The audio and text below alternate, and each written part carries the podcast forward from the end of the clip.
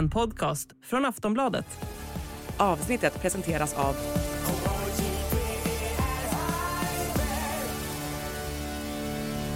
Stödlinjen.se, åldersgräns 18 år.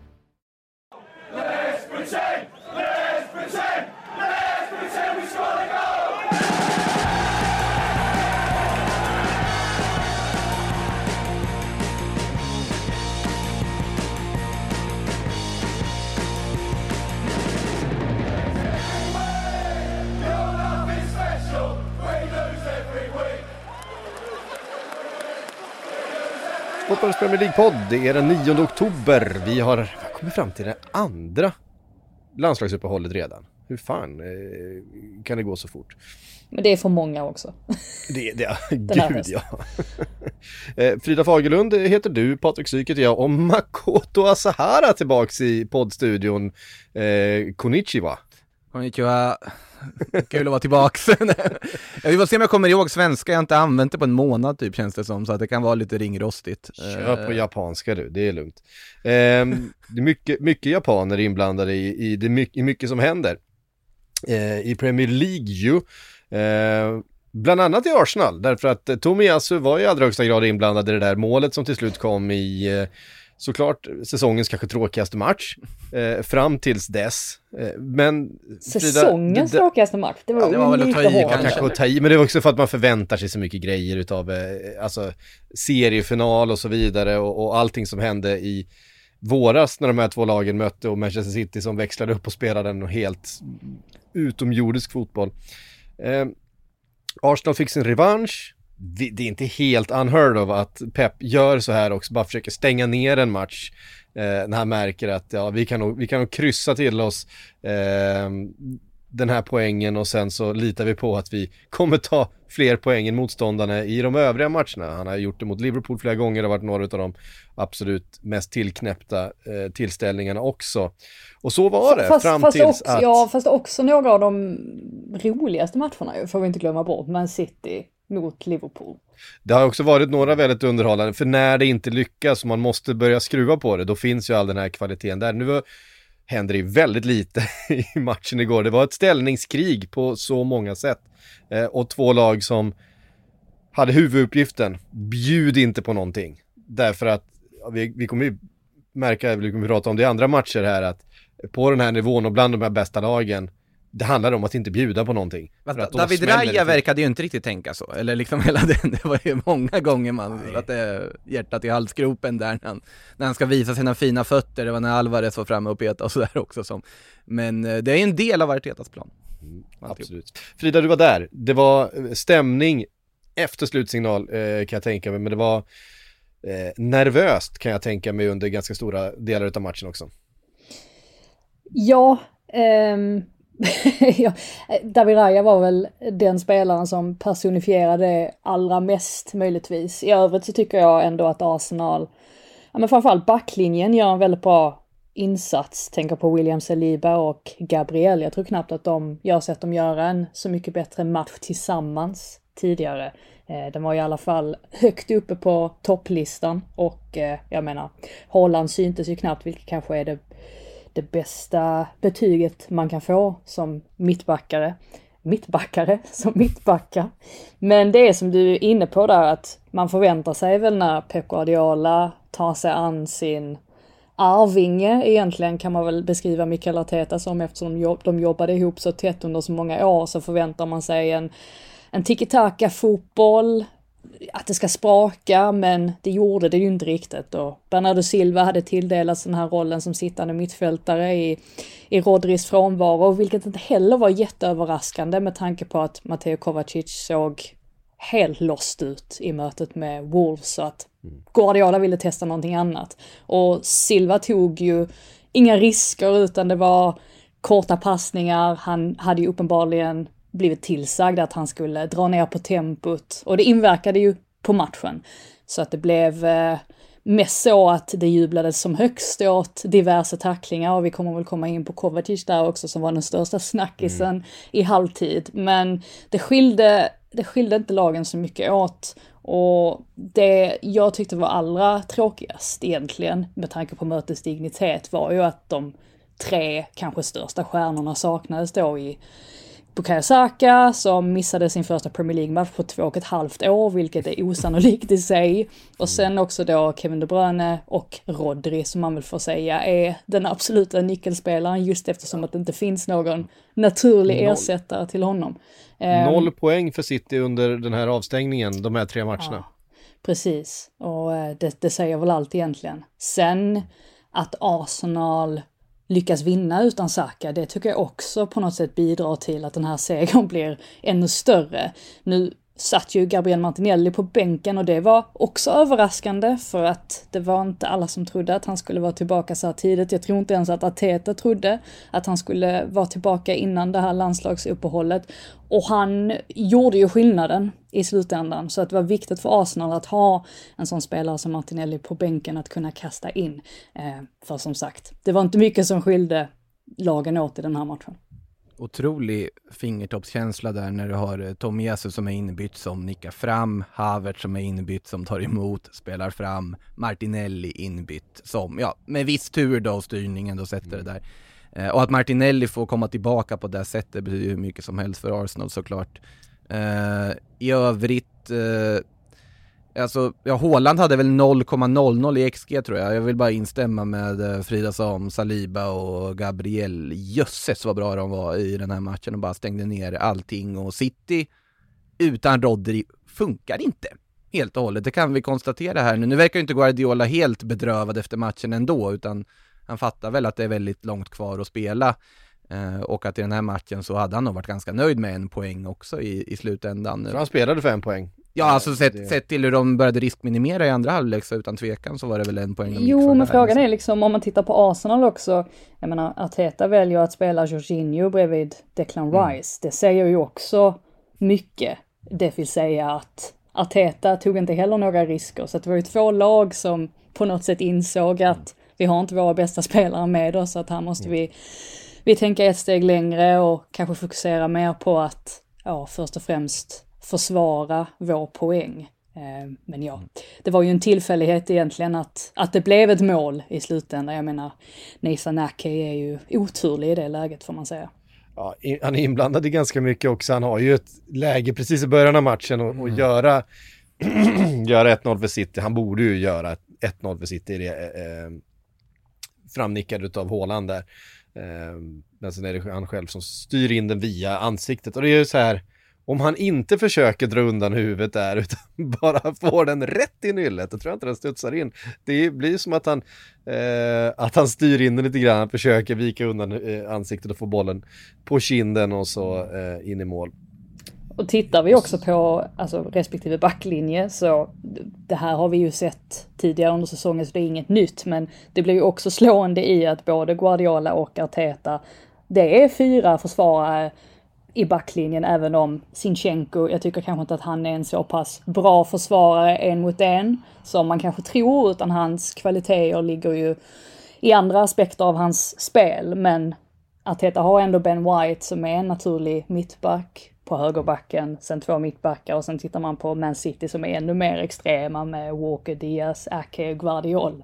Um, ja, det, det säger någonting om utvecklingen tycker jag också inom den moderna fotbollen, toppfotbollen, att eh, det har blivit lite mindre risktagande än vad det har varit tidigare. Att eh, det på något sätt är viktigare att stabilisera de bitarna än att bara förlänga framåt med en massa offensiva spelare. Det tycker jag märkte också i Citys alltså speluppbyggnad och offensiv hur lidande de ändå i den här matchen i alla fall blev av att man har de försvararna. Alltså Guardiols fötter är ju inte de bästa. Eh, Det var ju flera bollar som han slog som var liksom helt utan adress och framförallt så var det helt utan adress för att de inte har några renodlade ytterbackar så det var ju ingen som fyllde ut i de positionerna där bollen flög till. Eh, Så att det var liksom lite förvånansvärt stabbigt tyckte jag från, eh, från City och viss oro måste man väl ändå ha över hur de ser ut. Men som sagt, det är långt kvar och de kommer ju säkert börja rada upp vinster och Håland kommer börja rada upp mål igen och, och så vidare. Så än så länge är de väl fortfarande alltjämt eh, ganska klara favoriter till titeln. Det var ju som vi sa förra veckan också att nu kommer Rodri komma tillbaka efter landslagsuppehållet och i stort sett vara utvilad. Så att han har ju fått, fått tre matcher här. Han spelar ju så otroligt mycket så han har ju ändå fått några veckor nu att på något sätt ladda batterierna ännu mer. Så att det råder ingen tvekan om att, och jag tror de flesta förstår att Man City kan bättre än det här. Det ser ju uselt ut med två raka förluster i ligan. Det har inte hänt på en herrans massa år, men de kommer ju komma tillbaka.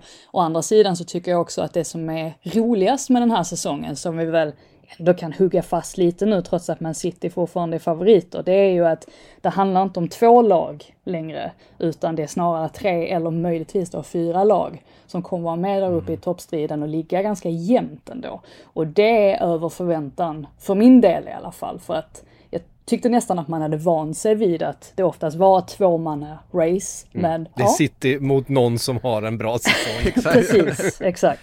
Men nu ser vi ju ändå att det är ändå Tottenham som ligger där uppe. Och Liverpool, visst, de har sina svagheter, men de har också fantastiska styrkor som vi kommer komma in på senare. Så att, ja, det kan nog bli en, en rätt så kul säsong det här i, i alla fall. Nu håller vi tummarna för att det faktiskt också förblir så, så att det inte är två lag som springer iväg som vi också har sett tidigare hända. Så att, uh... ja. Shoutout till Calvin Phillips då, som under Rodris avstängning har fått ett inhopp.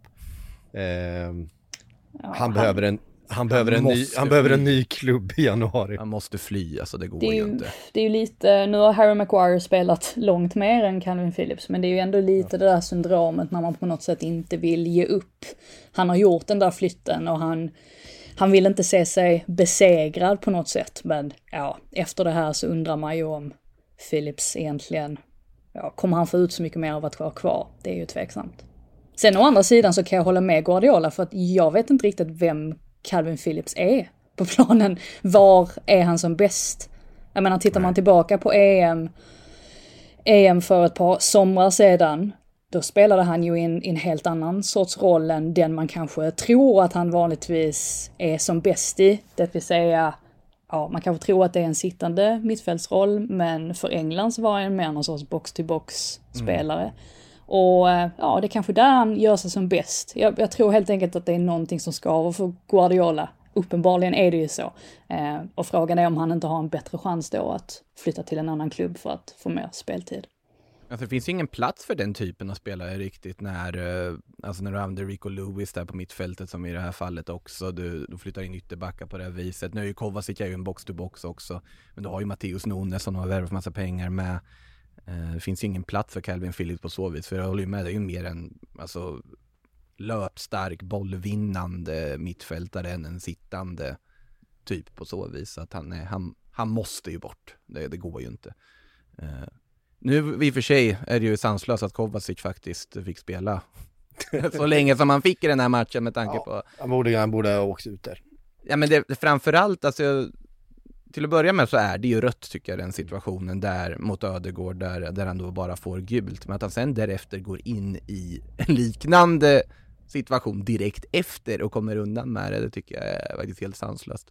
Ja, alltså jag har inte så mycket problem. Det var likadant med Curtis Jones situation mot Bissuma eh, förra helgen. Att mm. Jag har inga problem egentligen med att det bara blir ett gult kort, för jag tycker att det låter domaren som är på planen avgöra istället mm. för att låta som i det fallet då på Tottenham Stadium när Simon Hooper får se en stillbild på situationen och sen ger rött kort till Jones. Ja. Eh, fine, alltså låt det vara ett gult kort. Men det är just det här att Kovacic han kastar sig in i nästa situation bara minuten senare och gör typ samma sak igen det är ju där man känner dels att vad är det för fel på Kovacic och dessutom då att hur kunde Michael Oliver vara så stensäker på att det inte var gult kort? Han gestikulerade ju direkt att nej, nej, nej, det där räcker inte för en varning, men ja.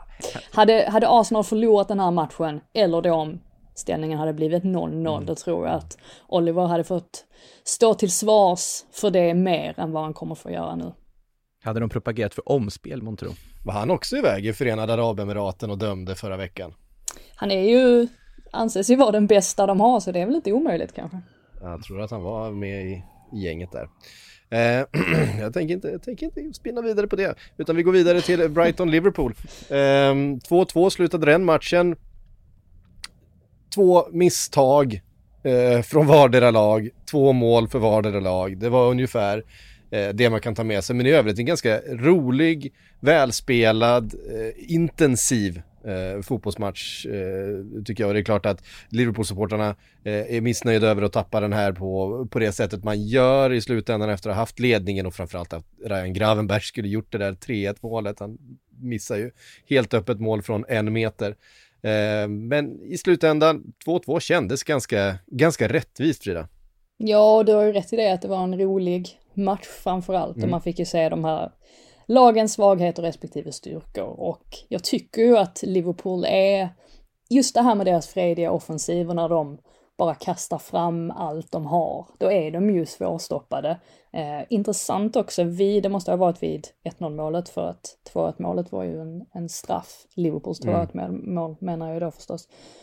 Intressant att se hur Robertson tog klivet in och nästan låg som en central anfallare och eh, jag tycker att det visar på också att de hade troligtvis pratat innan den här matchen om att vi måste se till att utnyttja luckorna som Brighton lämnar, för det gör de. Och jag tror att vi kommer få se det här under säsongen nu, att Brighton gör en kanonmatch ena veckan, eh, vinner med 6-1 eller någonting sånt. Och sen nästkommande vecka då så kan de möjligtvis åka på en plump för att i och med att de har, har ett sånt högt risktagande i sitt spel, samtidigt som de nu försöker bolla Europaspelet så att det är många spelare i rullning, det är sällan de ställer ut samma elva.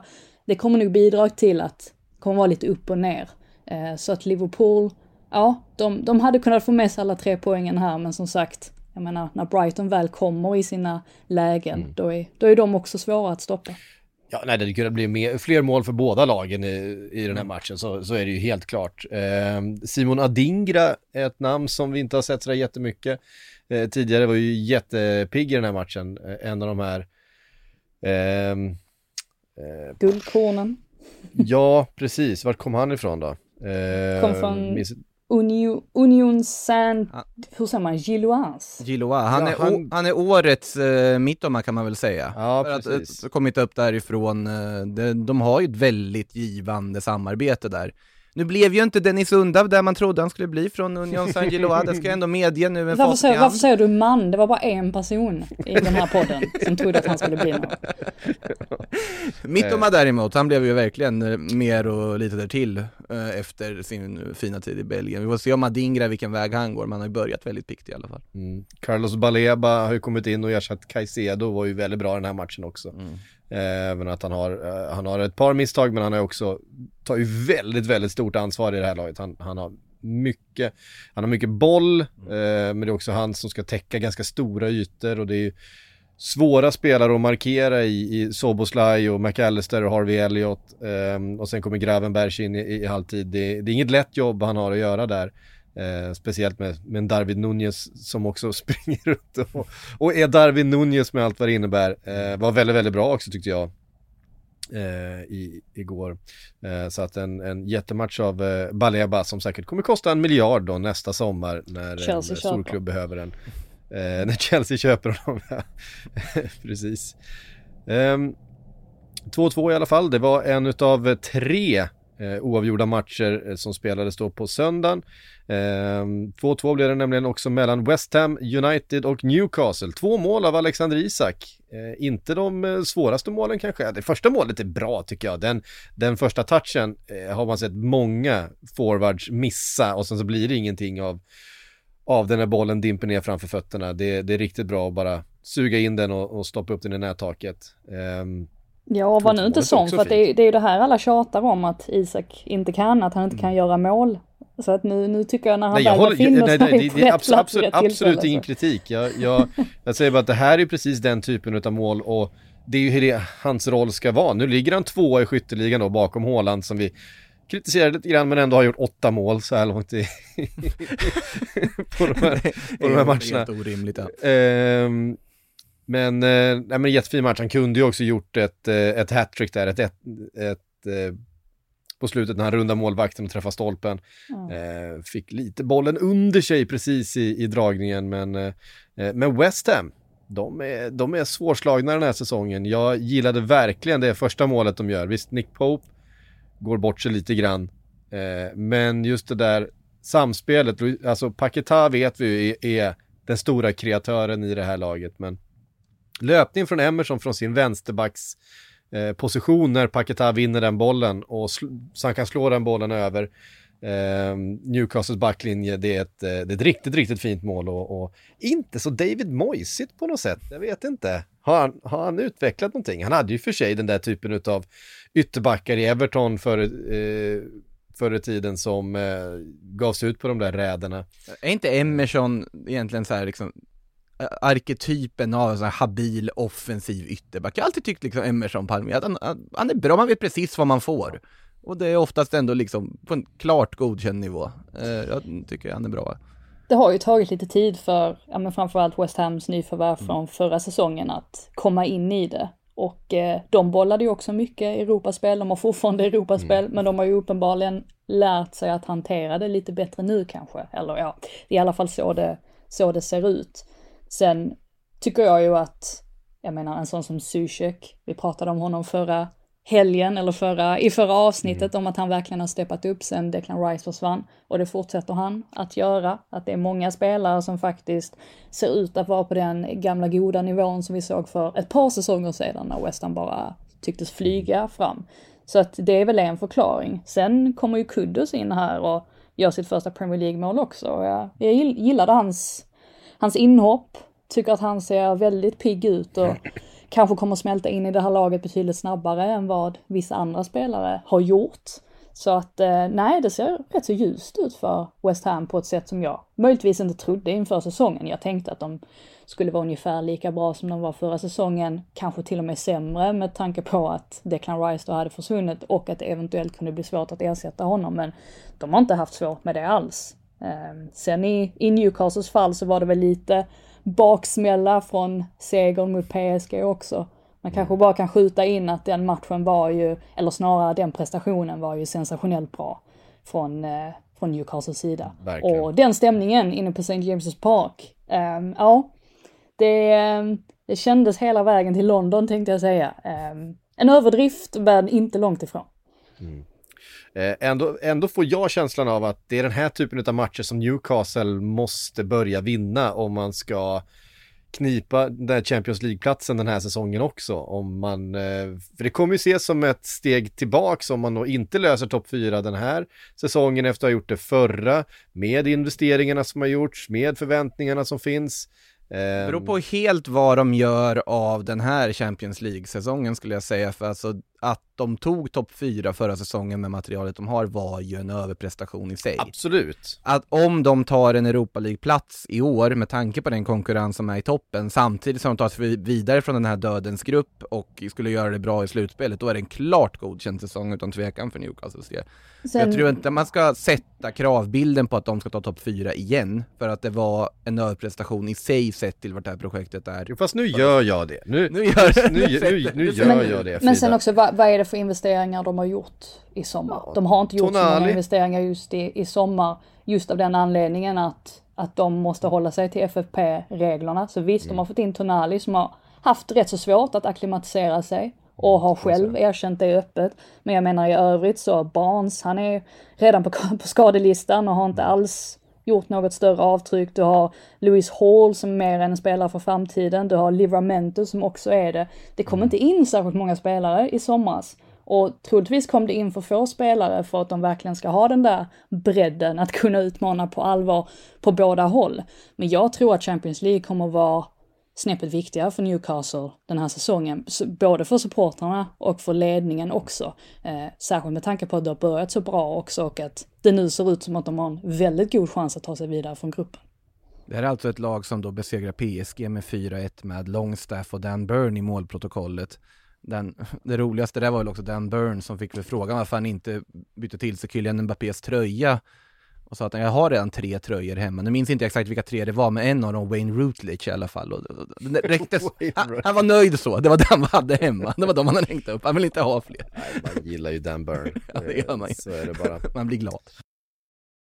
Vi tar oss vidare därifrån då och eh, konstaterar att Everton, på tal om Financial Fair Play problem.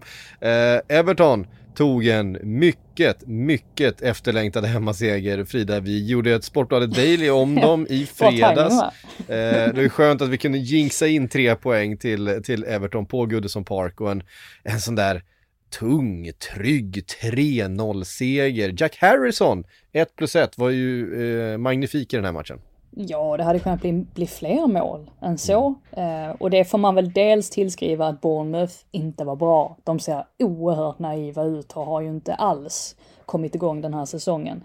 Eh, men ja, Everton kliver verkligen fram och de klev ut hungriga för vi pratade ju i det daily-avsnittet om att de har sett rädda ut på hemmaplan. Att de inte Vilket har... de verkligen har gjort. Ja, de har inte agerat som om Goodison har varit deras borg, eh, alltså ett skräckinjagande ställe att komma till. Men den här gången blev det så och det kändes nästan som att Bournemouth inte var beredda på att Everton faktiskt skulle vara så här bra. Lite grann som Brentford också agerade när Everton kom, kom på besök dit för ett par veckor sedan.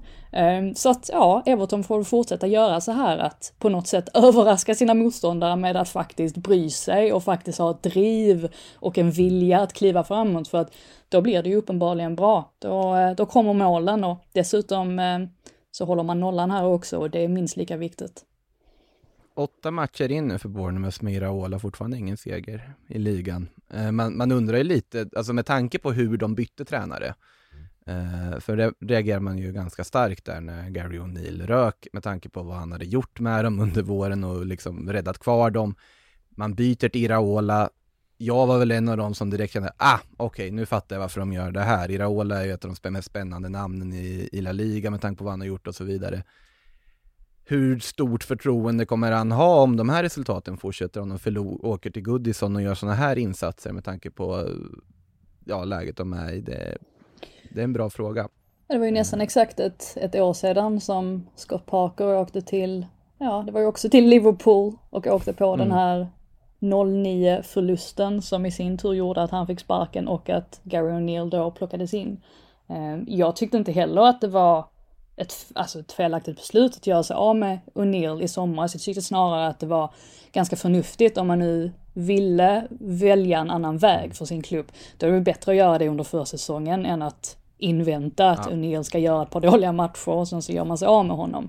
Så att det, det tyckte inte jag var det, det, var förstås ett hårt slag mot O'Neill personligen, men jag tyckte kanske inte att det var fel beslut för klubben. Och det kommer väl ta tid att få till det. Jag tror att Bournemouth, absolut, Bournemouths absolut största problem, det är att de två spelarna som kostade dem mest pengar i somras, alltså Alex Scott och Tyler Adams, det var väl över 40 miljoner pund tillsammans som de kostade, har inte, har knappt spelat, har inte, ja, har inte gjort en minut ens. Och det är ju ett problem värvar, värvar man in spelare för de summorna så vill man ju självfallet att de ska göra avtryck omedelbart. Då. Ja, det har vi inte sett än. Det har ju varit en del skador också på spelare som ska vara bärande, tänk sig Dango Atara och så vidare som ska växla upp nu efter första liksom akklimatiseringsvåren. Eh, det finns ju alla möjliga andra spelare där också som, som är väldigt spännande. Jag tycker ju om sättet de har agerat på transfermarknaden överlag, eh, Bournemouth. Men, eh... Jag tycker ju Dango Atara, han är ju väldigt upp och ner också. Han kan ibland göra vissa vansinnesinsatser. ja, men det är ju när det är upp så kan det bli väldigt roligt. Det är ju snarare den. Um, Gary O'Neill som nog fortfarande aldrig har gjort en försäsong som tränare i sin karriär. det tycker jag. jag vill att han ska ha sparken i, i maj och sen ska han få ett nytt jobb i augusti. Det hade varit roligt för han bara fortsatte gå igenom sin tränarkarriär utan att behöva göra en enda försäsongsmatch eh, som tränare. Eh, men det så kommer det antagligen kanske då inte bli om man fortsätter leverera på det här sättet med Wolverhampton som ju jag i alla fall eh, hade väldigt låga förhoppningar eh, för inför säsongen. Men de har ju Pedro Neto va? Och med Pedro Neto i laget så kan vad fan som helst hända. Framförallt har de väl sett Korean guy för att citera Pep Guardiola. Eh, Wang Hichan. Wang Hichan, eh, jättebra. Men nej, han, han, som sagt, utan Pedro Neto så hade de inte tagit många poäng den här säsongen. Det, det är verkligen känslan. Alltså sättet som han fullständigt, alltså vi har ju sett det flera, i flera matcher nu. Han bara tar bollen, tittar på sin ytterback och sen bara, ja, hej då. Alltså som han slaktar Pau Torres vid, vid 1-0 målet där det är helt sjukt, för det är ingen nybörjare heller, han, han, bara, han bara rundar. Det är, det är liksom en spansk landslagsback eh, som han krossar på det sättet. Han är i en hysterisk form, eh, Neto, Frida. Ja, han blir inte kvar där länge. Nej, det blir han inte. Tyvärr för Wolves eh, del. Sen var ju den här matchen eh, ja, den var ju aggressiv, särskilt där under första halvleken. Jag vet inte, det var mer brottarmatch än fotbollsmatch egentligen. Eh, sen kom ju målen till slut från, från båda håll. Och eh, ja, Wang har väl gjort fem mål nu, vilket ju är väldigt bra, särskilt för att vara en mm. striker i Wolves. Det är oftast det vi hur många, hur många, av, hur många av dem har, har eh, Neto spelat fram till? Fyra i alla fall va? Ja, det... Ja, jag kan i alla fall Känns komma på tre så här direkt. Ja. Men, eh, ja, det är säkert men... fler än så. Um, men nej, som sagt, det, det är ju precis det Wolves har behövt. Någon som kliver fram och gör målen. Och eh, när man dessutom har Pedro Neto i en, en sån pass god form som han är i så hjälper det ju till givetvis. Eh, sen i Villas fall så Watkins, det är väl Watkins jag tror det är som får en jättechans där på slutet. Sista, när det sista bara är... som händer i matchen ja. Ja, och så att det hade, det hade kunnat gå åt båda håll det här. Ja. Eh, sen efter matchen dessutom så skakade ju inte ens O'Neill och Emery hand. Det var lite, det var lite hetsk där också, hetsk mm. stämning mm. mellan de två. Det var väl att O'Neill hade tagit lång tid på sig eller någonting sånt och stått och pratat med fjärde domaren. Så att Emery bara gick. Så att eh, nej, det var eh, riktigt irriterat på Molyneux får man säga. Jag förstår om eh, Watkins nick där hade suttit och inte gått i stolpen med tanke på att vi var uppe på typ 14 minuten eller vad det var mhm. då också av 12 annonserade tilläggsminuter. De har fått liksom, man väntar bara på att domaren ska blåsa, han har visselpipan i munnen. Men de får det där sista läget, de får det där inlägget och Watkins dyker upp och blir mål. Där hade det blivit riktigt dålig stämning hos, eh, på bänken med Gary Neal kan tänka sig. Mm. Um. Ja, eh, Wolves Villa, om vi hade gått tillbaka ett par månader så hade det varit eh, en match man inte hade trott skulle vara så här jämn. Och det, eh, det var den verkligen. Jag tycker, tycker Wolves imponerar eh, fortsatt. Ska vi säga att Pau Torres också gjorde 1-1 målet? Han, han, han, in, han, blev inte bara liksom eh, slaktad av Pedro Neto utan eh, placerade ju fint in 1-1 också ja, där. Det, det gjorde han eh, absolut. Eh, ett lag som fortsätter gå bra är Tottenham. Nu var det med en eh, lite mindre marginal, ja det var inte speciellt stora marginaler mot Liverpool, men det var å andra sidan Luton man mötte den här gången. Eh, 1-0 fick, fick räcka, räcka, Frida. ja, det fick ju det. De eh, hade det ju rätt tufft där sedan, eller hade det rätt tufft, men skulle förmodligen få det tufft när, tänkte man, när Bissoma drar på sig sitt andra gula kort. Eh, han fick sitt första gula kort tio minuter tidigare och det, den var väl helt fine. Det var ju att han försökte stoppa, eh, ja helt enkelt bara en, en taktisk frispark som han tar. Så att den kan man ju köpa att den möjligtvis var nödvändig. Men att han tio minuter senare väljer att filma i närheten av domaren, det är inte lika smart va? Eh, så han drar på sig sitt andra gula kort och så helt plötsligt så är Tottenham decimerat. Och Tottenham inledde ju matchen väldigt starkt. De bara radade upp chanser. Mm. Det är nästan så att Richarlison skulle ha haft två mål inom loppet av ja, fyra minuter där inledningsvis. Och sen Pedro Porro hade också en, ett läge så att de hade ju spelat bra. Sen så kom Luton lite mer på banan ändå efter ett tag och kom in i matchen mer och hade ju ett mål bortdömt där efter, efter VAR-granskning också. Eh, eller ja, jag tror det dömdes bort direkt faktiskt, men sen så kollade VAR så att ingenting hade hade gått snett i bedömningen.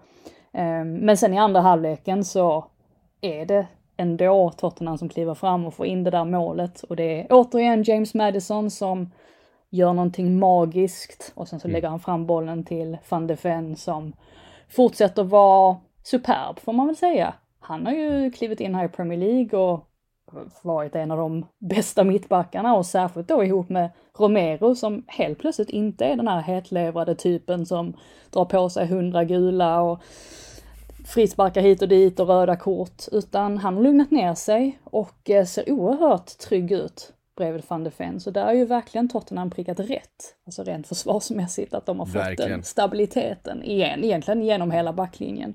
Eh, så att de skapade det som behövdes i den här matchen för att få med sig tre poäng. Och sen så har ju Luton någon möjlighet, det är väl Adebayo som missar en, ja, ett, ett givet läge egentligen där han bara ska lägga in bollen. Eh, så att Luton hade kunnat få med sig någonting men i slutändan så, så räckte de inte riktigt till och det, det var tydligt att Tottenham var det bättre laget även om, även om de hade kunnat få med sig någonting här. Sen måste jag bara säga, eller prata lite om Kennyworth Road också, för jag var ju där på plats mm. och jag har varit på Kennyworth Road förut. Det här var nog tredje gången, men det var första gången i Premier League och det är ju slående hur en arena som är så pass mikroskopisk i sammanhanget ändå tar bara 11 000 11 000 åskådare. Lite fler nu med tanke på att de har byggt färdigt den här långsidan som inte är hög ska man säga. Det är väl bara typ 10 rader men den har ju ändå blivit större jämfört med tidigare. Men vilket tryck det är där inne. Alltså det är ett tryck på ett sätt som många Premier League-arenor inte kan konkurrera med. Och det tycker jag är, är magiskt. Eh, så att eh, Luton har verkligen stödet i, i ryggen, även om det inte hjälpte just i lördags. Nej, eh, och frågan är ifall det kommer hjälpa dem under säsongen. De är i alla fall uppe på 17 plats nu med, med sin seger. Eh, de har väl redan tagit ju... fler poäng än många trodde de skulle ta. ja, eh, sen har vi då fyra lag, om vi tittar ner i botten som vi väl förväntar oss kommer vara där nere i botten. Eh, Everton har vi haft frågetecken runt med tanke på prestationerna. Eh, känslan är att det finns åtminstone tre lag sämre i den här ligan än Everton. Och um, Sheffield United, Bournemouth, Burnley och Luton är de som har de fyra platserna längst ner. Ingenting talar egentligen för att de kommer lämna de där eh, platserna där nere. Sen är det bara frågan vem löser 17 platsen. Just nu är det Luton. Eh, Burnley har vi väntat lite grann på ska komma igång. Nu fick de en bra start mot Chelsea, Frida. Eh, men det räckte ju inte alls. Det var ju Raheem Sterling show verkligen på eh, Turf Moor. Och ehm, ja, det, det är ju det han ska göra. Alltså när alla de här unga nyinköpta spelarna eh, ser lite vilse ut och eh, missar sina lägen, då får man ju plocka fram den här rutinen man har i laget. Man har ju köpt Raheem Sterling för att han ska vara någon slags en garant för kvalitet, eh, för erfarenhet och, eh, och offensiv. Alltså det här klippet är steget han har fortfarande. Jag tyckte man saknade det under förra säsongen. Eh, här bara rann han ju ifrån eh, flera gånger Frida. Ja, absolut. Och jag har inte riktigt sett Störling som en ledartyp tidigare. Men eh, ja, nu vid 28 års ålder så känner han väl att han måste kliva fram och, och ta ansvar. Och det tycker jag han har gjort den här säsongen. Och detta var väl också ett ett budskap som han skickade till Gary Southgate, det här med att han inte är en del av Englands landslag längre och det tycker han väl själv kanske att han borde vara, särskilt efter, eh, efter den här säsongsinledningen som han har gjort. Sen så har han ju dessutom gjort mål mot Burnley med tre olika klubbar. Det är han ensam om, tror jag. Ehm, så att eh, det facit är också väldigt fint. Sen tycker jag ändå att man får ge en liten shoutout till Cole Palmer också som på något mm. sätt blev han blev väl en meme lite grann sett till det här med eh, Chelsea och, eh, ja, memen, symbolen för Chelseas aktivitet på transfermarknaden den här gångna sommaren. Och eh, jag tycker ändå han visar i den här matchen att han minsann också besitter kvaliteter, även om det uppenbarligen fanns någonting som Guardiola tyckte var, var värt att släppa. Alltså, han fick ju slå straff och allt möjligt här nu också och verkar ju ändå ha tagit sin chans att slå sig in i det här laget. Det har ju varit lite oklart vilka som ska starta det framme. Eh, nu har, ju, har de ju levererat när eh, Palmer fått spela Sterling. Eh, tycker det faktiskt är helt sanslöst att han inte kan vara uttagen i den senaste landslagstruppen. Det, det skickar konstiga signaler från Southgate när han är helt ur form och att vara med i landslaget. Hittar den här formen som han har nu. Det är så otroligt roligt att se Raheem Sterling spela fotboll igen. Eh, alltså bara sprudlar ju om honom. Och då plötsligt, då ska han inte vara med i landslaget. Jag tycker det är väldigt, väldigt underligt. Eh, skönt att Sterling fick eh, i alla fall visa då vad eh, Southgate kommer mista om det med en, en helt briljant insats som han ändå gör mot Burnley. Mm. Sen ska det ju nämnas Men... att de har rätt så många alternativ också. Jo, jo, jo, jo, jo, att välja på. Men visst var Sterling med tidigare när han inte var kanske i sin bästa mm. form. Då kan man väl tycka att han ska vara med när han faktiskt är i god form. Lite så. Eh, Nico Jackson fick göra ett mål också, det behöver han. Eh, har inte blivit den leveransen som man hade hoppats på eh, i Chelsea så här långt men eh. Han är ju bra i spelet, det är ju det. Han ja, har jag bra gillar i honom spelet faktiskt han, starkt. han har varit väldigt bra i spelet. Jag gillar faktiskt honom mer än vad jag gillar Amando Brocha. Eh, så att, eh, ja.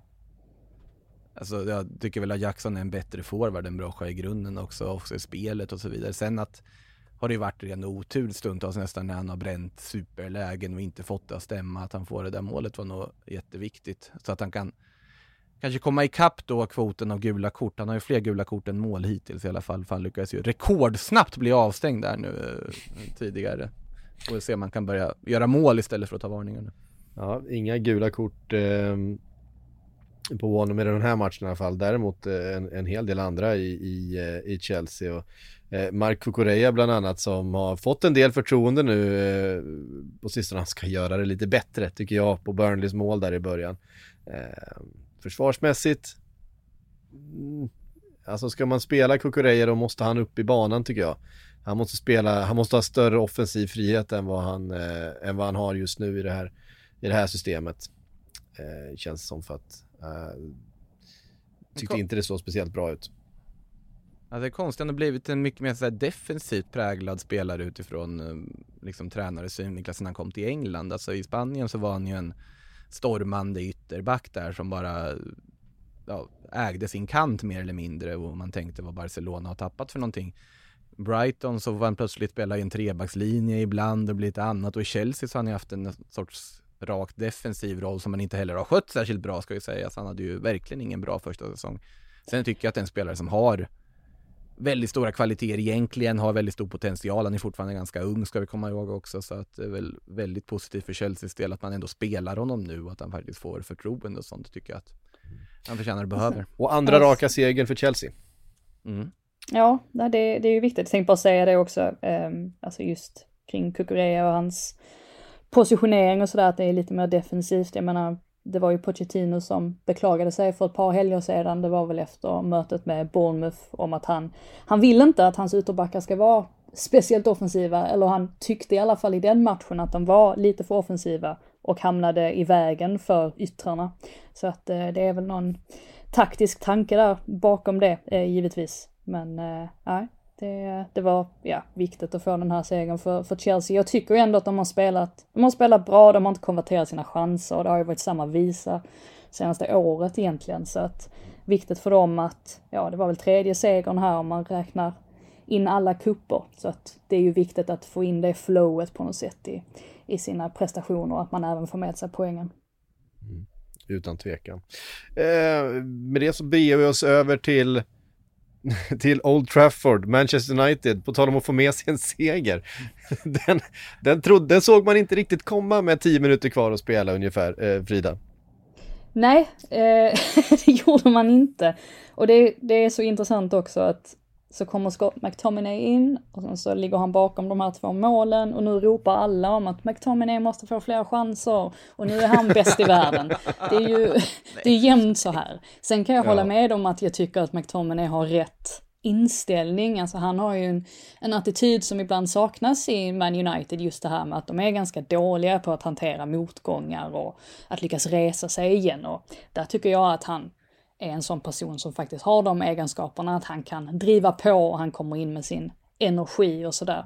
Sen var det lite gulligt att han sa att han hade suttit och kollat på David Beckhams nya dokumentär på Netflix dagen innan och att den inspirerade honom till att eh, ja, steppa upp. För att han insåg väl, och han är väl en sån spelare också som inser vad det betyder att representera Man United. Det, det har ju nästan blivit en meme här, det här med att experter varje gång Man United förlorar eller de pratar om Man United i stort så säger man alltid Ja, liksom, för det här, det här är Manchester United. Bara den meningen ska få en att förstå hur stort det är att spela för den klubben.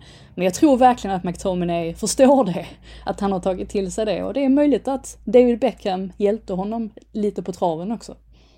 Det här var ju landslags-McTominay, för där öser han ju in mål. Han är ju, han är ju brutalt bra i, i skotska landslaget som ju i ja. sig går hur spelar bra som helst just nu. Spelar lite högre upp där, han hamnar ju oftare mm. i de här positionerna som man gör här på slutet i den här matchen.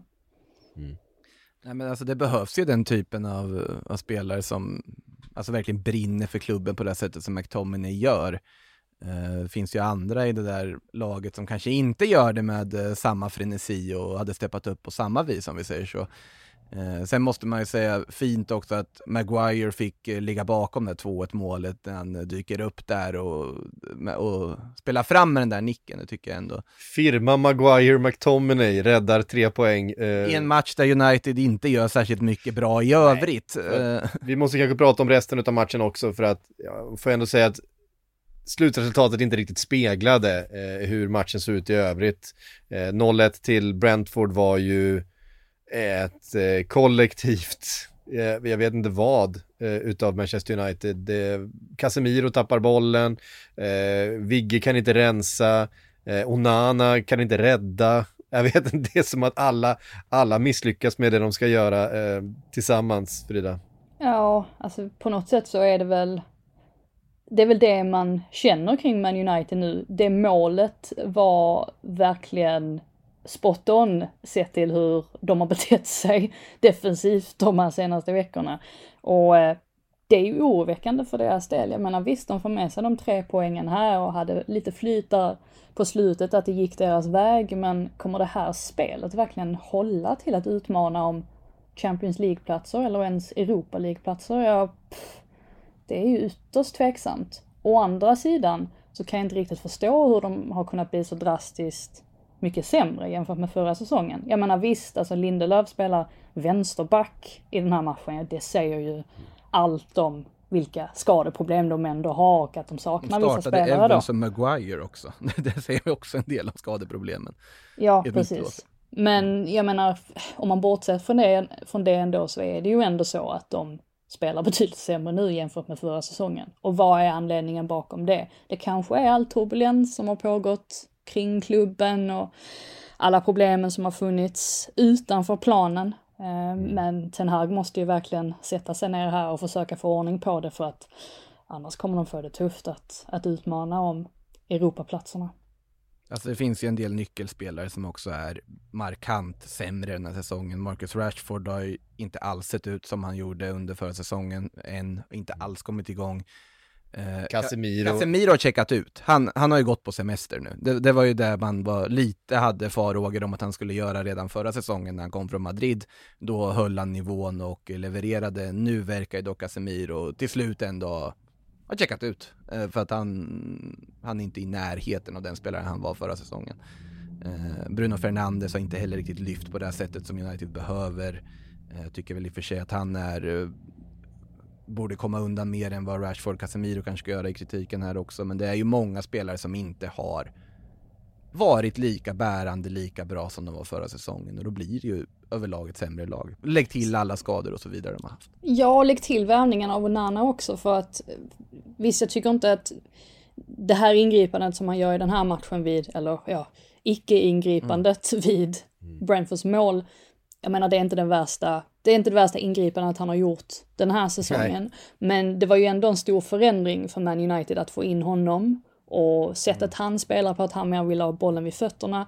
Och med en backlinje då som ständigt byter eh, spelare och det är någon som blir skadad hit och dit, man får in kontinuitet där.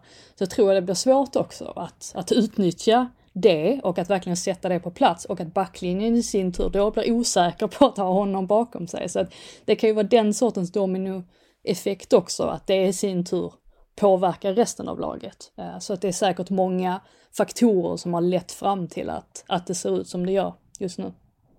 Och Nana ska vi komma ihåg när han var som bäst i, Inter då förra säsongen, jag tyckte han var helt strålande. Då hade han ju en trebackslinje med ganska bollskickliga försvarare framför sig. Han hade spelat som Bastoni, eh, Darmian, Skriniar, Det var, det var liksom en trebackslinje med väldigt duktiga spelare framför sig som, som gjorde att det funkade. Här har han ju inte haft riktigt samma stöd heller eftersom att som du säger Frida, det har ju kastats om huller om buller i det där försvaret. Sen vet jag inte om det kommer hjälpa när han får mer kontinuitet när du har Lisandro Varan som är friska som spelar framför honom. Om det kommer att uh, lyfta hans insatser eller inte. Men hittills har det ju inte sett ut som uh, man hade hoppats att det skulle göra för honom i alla fall. Mm. Ja, eh, det är ett uh såklart. Alltså det här skadorna i Manchester United är, är, är ju brutalt och tunga och, mm. och påverkar ju hela sättet de kan spela fotboll på. Eh, Maguire, Evans och Alltså, jag, alltså Victor Lindelöf tycker jag är tillräckligt bra för att spela mm. och, och, rulla från backlinjen och, ja. och bygga upp ett spel. De andra två tycker jag inte är det. Eh, och då blir det väldigt svårt för Onana också. Då måste han lyfta långt eh, och spela på ett sätt som han inte är van vid och som han inte är där för att göra. Det är faktiskt helt makalöst hur man har hamnat i ett läge där Johnny Evans eh, startar som mittback i Manchester United 2023 tillsammans med en Harry Maguire de egentligen ville bli av med hela, hela sommaren. Eh, det är såklart, en del är liksom en helt orimlig otur med skador, mm. men samtidigt också, det är en helt orimlig situation också. Palace Forest, Frida. Palace spelar 0-0 igen. Eh, ska de, ska de liksom tråka ihjäl oss den här säsongen och bara ta den där typ tolfte platsen och sen så eh, går vi vidare med våra liv och sen så pratar vi inte så mycket mer om Palace? Är det, är det, är det Roys strategi här? Ja, jag tycker ändå vi ska vara lite snälla mot Roy för att han har väldigt många. Om, om Man United beklagar sig över sin skadelista, då ska de få se Roys skadelista för att det var nio spelare inför den här matchen och sen så hade man ytterligare avbräck då under matchens gång med Schlupp och Ridevall var det väl också. Eh, så att han har det ju inte lätt på så vis och det märktes ju också att en av de spelarna som saknades var Esse som är kreatören och det är ju han som får saker att hända. Så att jag kan ändå känna med Palace i det fallet och jag tror väl på något sätt att där de ligger nu, jag tror att de kommer ligga där resten av säsongen faktiskt, att eh, ja, de, de har liksom nått sin nått sin höjd, de kan slå till med supermatcher, de har de här kreativa spelarna så fort de får tillbaka dem, det vill säga. Eh, men vi kan ju förvänta oss att de kommer hamna där ungefär, ja, någonstans ungefär i mitten av tabellen. Sen hade ju Forest ett par lägen ändå där de hade kunnat spräcka nollan. Jag tänker på Morgan Gibbs White som hade nått, något avslut. Och eh, sen får man ju säga kanske att den, den spelaren som imponerade allra mest på mig faktiskt var Murillo som hade någon soloräd där, där han ja, bara inte fick till avslutet riktigt. Så hade han fått det, då hade det varit omgångens mål. Ja, antagligen. Ja, alltså, var... För att, alltså det är en eh, mittback sulfinten, den sista han gör. då, då har han ju liksom bara, he's just taking the piss at that point. Alltså det, det, är bara, ja, ja, det fan, nu, allting funkar, nu kör vi.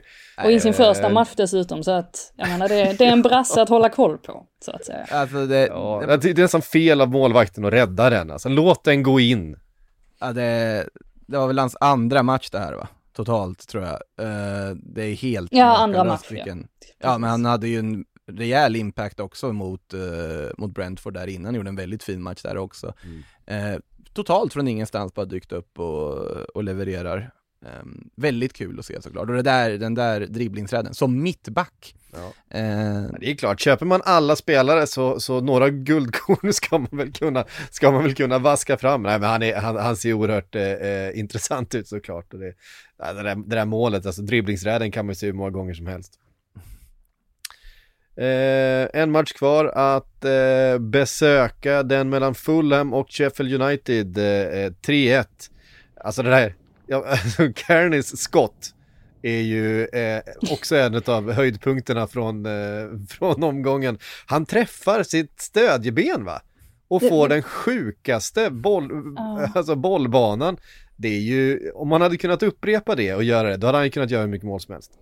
Ja, verkligen. Det påminner lite om Fabian Schärs mål mot PSG, det här med att man liksom halkar till och sen ja. så får man ändå iväg ett sånt där dunderavslut. Så att nej, det var verkligen, eh, verkligen ett mål man kommer komma ihåg. Eh, Sheffield United, de går ju såklart på knäna ordentligt. Det är väl egentligen det laget man har räknat bort nu eh, från att hålla sig kvar i Premier League. Eh, men om man ska lyfta fram någon i Fulham så landar jag ändå i William som jag ska vara ärlig och säga att jag, jag gillade inte riktigt William i, varken i Chelsea eller i Arsenal. Men i Fulham har han på något sätt verkligen hittat hem och han ser inte alls ut att vara så gammal som han är. Eh, tvärtom egentligen. Han, eh, nej, han flyger verkligen fram på ett sätt som jag inte hade förväntat mig när han skrev på för Fulham. Och eh, ja, det var ju faktiskt kul för Fulhams del att han valde att stanna också för det fanns ju anbud från annat håll. Mm. Måste ju nämna Chris Basham också. Uh, usch, uh, det rekommenderar inte att uh, leta upp och titta på den situationen när han blev skadad där i första halvlek. Han blir nog borta resten skada. av säsongen kan vi det lär han vara, kan man väl lugnt konstatera. Otroligt tråkig, tråkiga scener där för ett Sheffield United som redan nu har det väldigt tråkigt om vi säger så. Jag är väl också med i eh, skrået som helt räknar bort dem. Det finns ju inte en tillstymmelse till eh, tecken på att de ska lyfta och försöka lyckas klara det här kontraktet om de inte gör ett helt sanslöst vinterfönster. Och, vilket vi i och för sig sett andra lag göra också.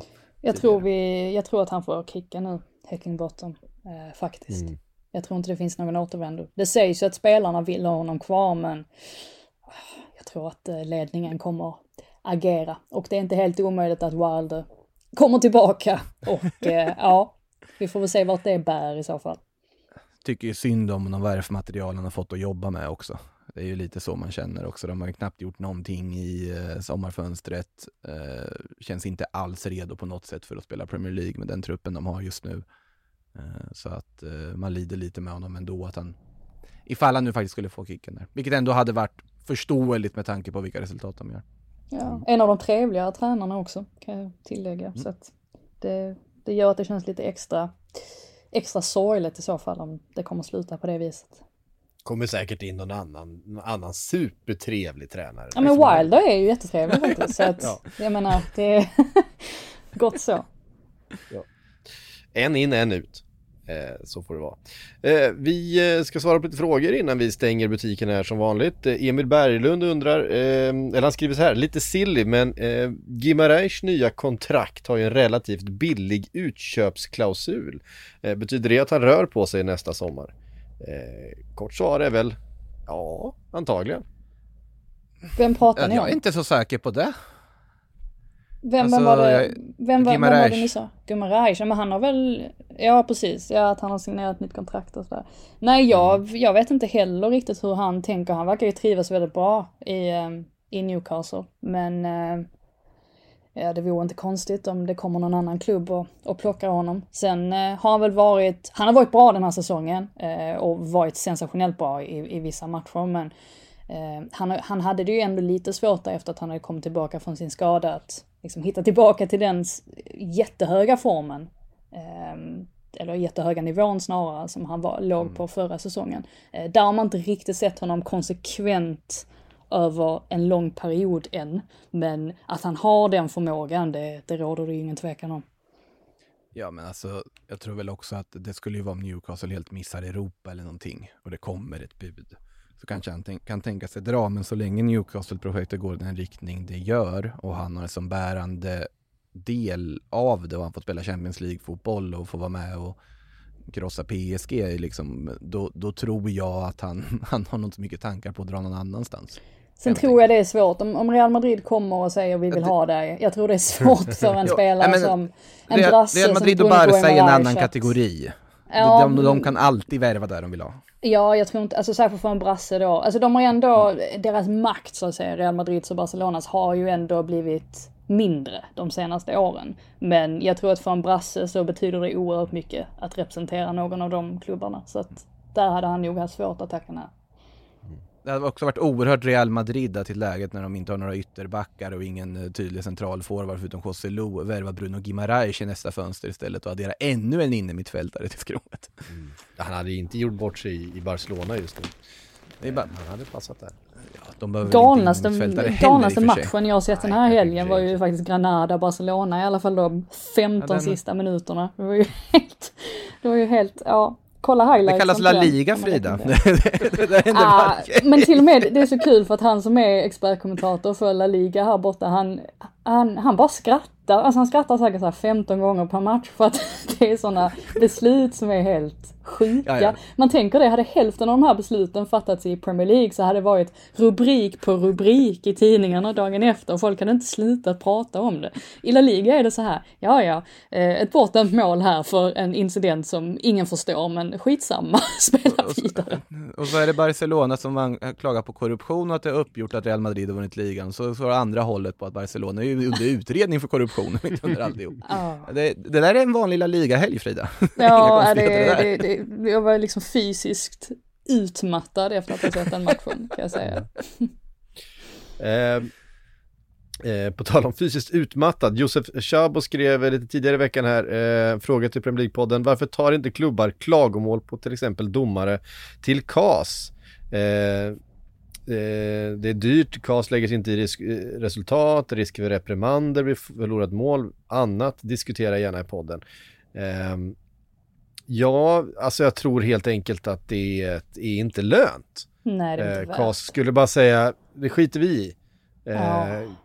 Get on with it. Vi har annat på vårt bord. Eh, Det finns ju en... Det finns ju en inkompetens här också som man måste, man måste acceptera på något sätt. Att, att domare, de har det svårt på den här nivån. När fotbollen är så här snabb och det är så mycket som står på spel.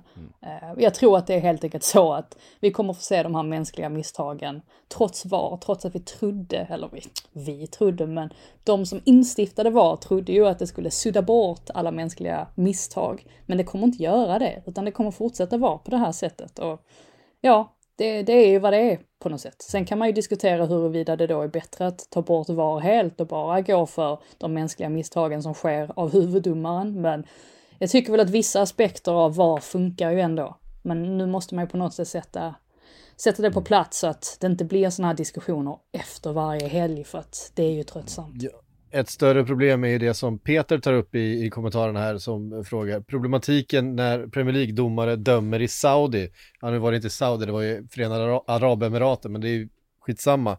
Att Premier League-domare är iväg och dömer i andra ligor under veckor där det är Premier League-matcher till helgen. Eh, det är ju ett problem för trovärdigheten såklart, eh, som domarna redan sliter med. Ja, och sen får de ju inte så pass mycket betalt ändå, ska man komma ihåg. Alltså Premier League-domare. Så får de då tre, tre eller fyra gånger så mycket i, i Förenade Arabemiraten. Vad är det då som gör att de ska hindras från att åka dit och döma de matcherna? Jag tycker ändå att man, eh, absolut, jag kan förstå alltså personen som ställde frågan. Jag tycker också att det är konstigt att det får ske. Men samtidigt så har jag ändå förståelse för att man som domare ja men kan man få så mycket pengar ändå på något sätt som man inte får i Premier League och det är helt fine för ens chef att man åker dit och gör det någon gång då och då. Ja, då kan man, väl ändå, kan man väl ändå förstå varför de tackar, varför de tackar ja. Sen finns det ju andra aspekter som de etiska aspekterna som man tänker att det hade väl gjort att man personligen inte hade gjort det. Men nej, jag, jag tycker på något sätt att det är säkert någonting som kommer tas upp i PGMOL. Att de kommer att utvärdera det och känna att ja, vi, vi kanske inte kan tillåta våra domare att frilansa på det sättet. Men eh, så som det ser ut nu så kan jag väl ändå se det från, från båda sidor på något sätt. Alltså om man bortser från de uppenbara etiska aspekterna och så vidare så är jag väl lite inne på det, jag säger också att alltså de domare åker iväg och dömer Europamatcher mitt under veckan också. Det är också frilansjobb. Ja, om vi bara pratar slitage så är det väl just att man reagerar på att de åker till Förenade Arabemiraten och Saudiarabien. Det är de rent etiska aspekterna i det. Men slitagemässigt så är det här domare som är ute och dömer eh, Europamatcher. Om det så är liksom Europa Conference League-match nere i Armenien eller någonting så kan de vara där och döma också innan de ska två dagar senare tillbaka och döma en match i Premier League. Så att den här liksom belastningen på så vis finns ju ändå. Eh, sen vet jag inte, liksom, jag ska inte uttala mig exakt hur domarbelastning påverkas av matcha, tätt matchande på samma vis som spelare och hur det ligger till. Men eh, ja, ja, det är ändå en, såklart att man reagerar ändå på att eh, domare åker iväg på så vis. Men eh, samtidigt, de får mer pengar för ett jobb som också är lättare för att det är mycket lägre tempo och du har mindre blickar på dig och du får mer betalt för det. Sen, sen tänker jag också, jag ska inte sitta här och försvara domare så direkt, men de får Jo, väldigt, väldigt mycket måste- skit. Alltså varje helg, tänk att ha ett sånt jobb där du hängs ut på det viset varenda vecka. Ja, ja, det, och de får inte, de tjänar inte lika mycket som fotbollsspelare ska man ju tillägga också, så att det är nog svårt att hitta kandidater överlag, alltså folk som vill vara domare. Jag kan tänka mig att de absolut bästa som eh, kanske inte har lika lätt att bara stänga av andras åsikter och glåpord och så vidare, de faller nog bort relativt snabbt tyvärr. Och då står man med en grupp som inte är den mest kompetenta och det är ju där i själva problemet, eller kärnproblemet, finns. Att vi inte har tillräckligt bra domare. Och varför har vi inte det? Jo, men vi kanske måste göra någonting åt själva arbetsmiljön då för domare. Så att det är väl ett helt kretslopp på något sätt som har fallerat. Och alla de här som är kvar i Premier League är sådana som då har kämpat sig igenom de lägre divisionerna. Det kanske är ännu mer hetsk stämning, ännu mer närgånget, ännu mer på så vis. Eh, och fått ta väldigt, väldigt mycket skit på sin väg upp på olika sätt och vis. Eh, sen eh, är inte det här en del av huruvida de ska åka till eh, till liksom Förenade Arabemiraten och, och casha in under veckorna mellan Premier League-matcher. Nej, för som sagt, det kan man ju ha, det kan man ha åsikter om. om det kan man ha åsikter det kan man onekligen ha åsikter göra om. Det, liksom. Men, men här borta, det, det är inte det, arbetsbelastningen som är den stora åsikten här. Ja, det men det ska tilläggas också här borta att man har ett annat synsätt på Förenade Arabemiraten, Dubai, Qatar, mm. alltså alla de länderna. Och visst, det, det fanns jättemånga journalister här borta som var drivande framförallt eh, kring VM då i Qatar att, eh, ja men som hade ett väldigt kritiskt öga. Men jag skulle nog våga säga ändå att majoriteten av befolkningen är lite så här, ja ja, man åker till Saudiarabien ett år och jobbar där, det är fine. Eller man åker på semester till Dubai, det finns liksom ingen, finns inte så mycket, finns inget kritiskt förhållningssätt inte på samma sätt som det finns i Sverige. Skulle jag våga påstå. Sen skiljer det sig naturligtvis, alltså sett till olika, olika delar av landet och, och sådär och bakgrund och, och hela den biten. Men eh, alla tycker inte att det är problematiskt att åka till Förenade Arabemiraten och, och jobba. Men det Nej, men alltså, är ju som sagt en diskussion i sig. England som land har väl ganska täta band med Qatar och Förenade Arabemiraten. Ja, men Saudiarabien i alla fall. Och, ja, Saudiarabien med givetvis. Så att det, det är ju också en aspekt i det hela. Uh, ja, nu uh, så säger vi hej då till Premier League-fotbollen i två veckor då eftersom vi har landslagsuppehåll. Uh, blir jättespännande att se Sverige spela helt meningslösa EM-kvalmatcher som uh, inte kommer att betyda någonting. Jag tyckte ja, jag alltså, tog kan, vi, kan, vi, kan vi våga, våga gissa att Isak kommer, uh, han, är ju, han ska ju ansluta till till landslaget, men kan man gissa att han inte kommer att spela någonting eller alternativt skickas hem? Ehm, jag, jag, tror att det kommer bli så i alla fall. Ehm, tror inte att han kommer våga riskera någonting i meningslösa landskamper.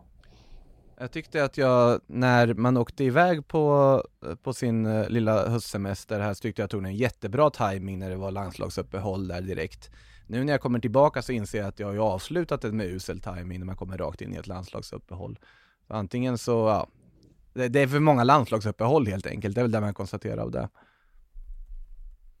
Uh, ja, det är det ju definitivt. När vi kommer tillbaks då är det early kickoff, uh, Liverpool mot Everton. Uh, då kommer vi få se mm. en, kommer vi se en, en sur uh, Jürgen Klopp igen. Han gillar inte sådana tidiga avsparkar.